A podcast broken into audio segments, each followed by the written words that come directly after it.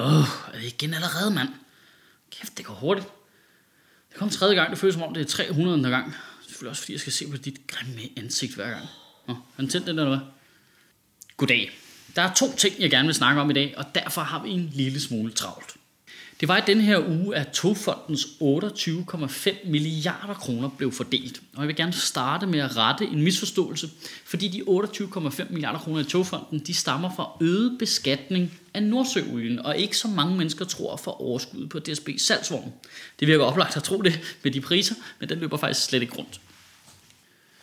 Vi danskere, vi er jo glade for tog rigtig glade. Eller rettere, vi er rigtig glade for at brokke os over tog. Man kan sige, at politikerne har lige købt for 28 milliarder kroner blandet brok og bitcheri jeg tør ved på, at der ikke kommer til at gå mere end to dage efter de nye hurtige strækninger er taget i brug, før vi kan læse de første reaktioner i Ekstrabladet. Åh, togene kører alt for hurtigt. Jeg bliver svimmel. DSB giver stress. Det er stensikkert. Der er noget sjovt i, at vi i udlandet er hyldet og kendt for vores offentlige transport og vores lyst til at cykle, men de to ting, vi som danskere hader allermest selv, det er DSB og cyklister.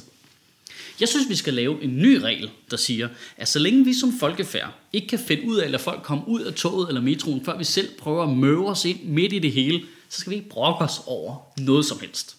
Godt, så er det på plads.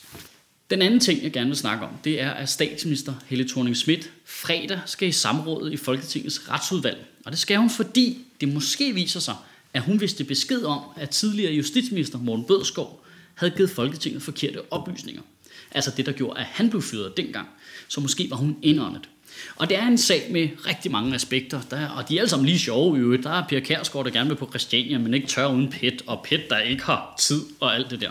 Men det, jeg gerne vil slå ned på, det er, det er så mærkeligt med alle de der minister, der rører i ballade i de der udvalg og bliver fyret af mange af dem. På grund af sådan nogle teknikaliteter med noget, de måske sagde lidt senere, eller formulerede sig lidt vagt i forhold til, hvad de burde have gjort.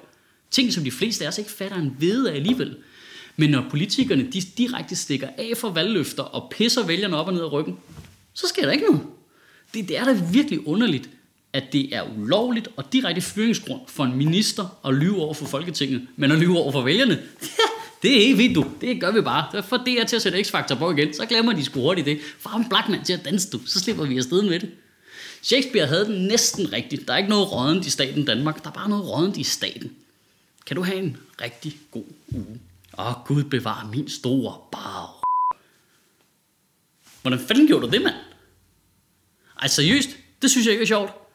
På din store i... Prøv dig, mand. Du skal... Fucking... Du skal ikke komme og lave det... det